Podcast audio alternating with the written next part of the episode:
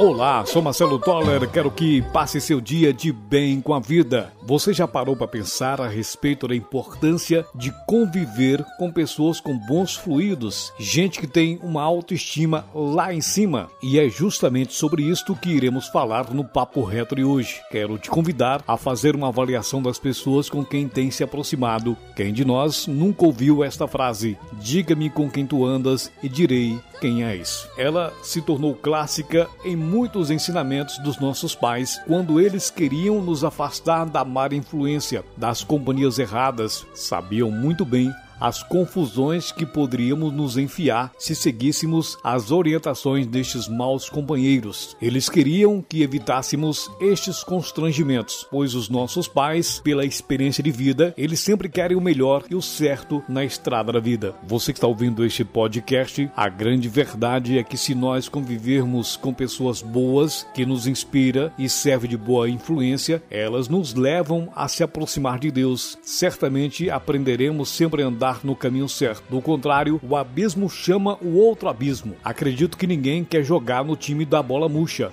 Se o seu objetivo é ter sucesso na vida, então você precisa começar a se aproximar de pessoas com boa reputação, honesta e sincera. Mas não estou querendo insinuar para que você seja uma pessoa indiferente com algumas pessoas, que pratique a exclusão social. Não é isso. Estou apenas te alertando para ser mais cuidadosa, mais cuidadoso, para evitar entrar numa gelada por causa das certas influências negativas que talvez esteja envolvido.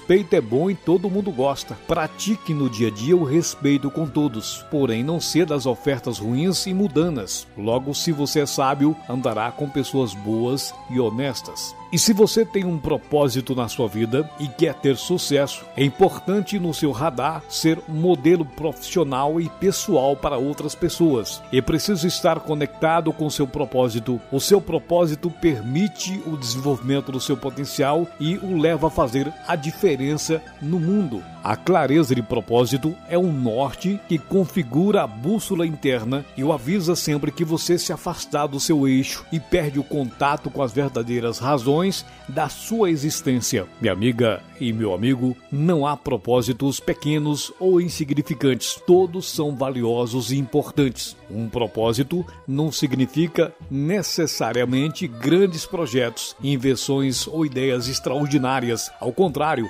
muitas vezes ele está ligado às tarefas e valores que dão consistência ao dia a dia. O propósito de cada um é o seu tesouro, é a sua marca que ficará para sempre. Se você anda com pessoas que têm uma vida focada nas coisas de Deus e que procuram por sabedoria, por crescimento, você aprenderá com elas. Mas se pelo contrário você caminhar com pessoas que não são sábias, segundo a palavra de Deus, isso então comprometerá o seu crescimento pessoal e profissional. Eu conheço muitas pessoas boas e de uma hora para outra se tornaram pessoas medíocres e outras até entraram no mundo do crime e tudo começou com as certas convivências, as certas influências negativas. Lembra do dito popular: diga com quem andas, eu direi quem tu és? Apesar de não ser uma passagem bíblica, é de certa forma uma grande verdade, já que em geral caminhamos com pessoas que temos alguma afinidade. Por isso lhe digo: cuidado com certas companhias e certas influências.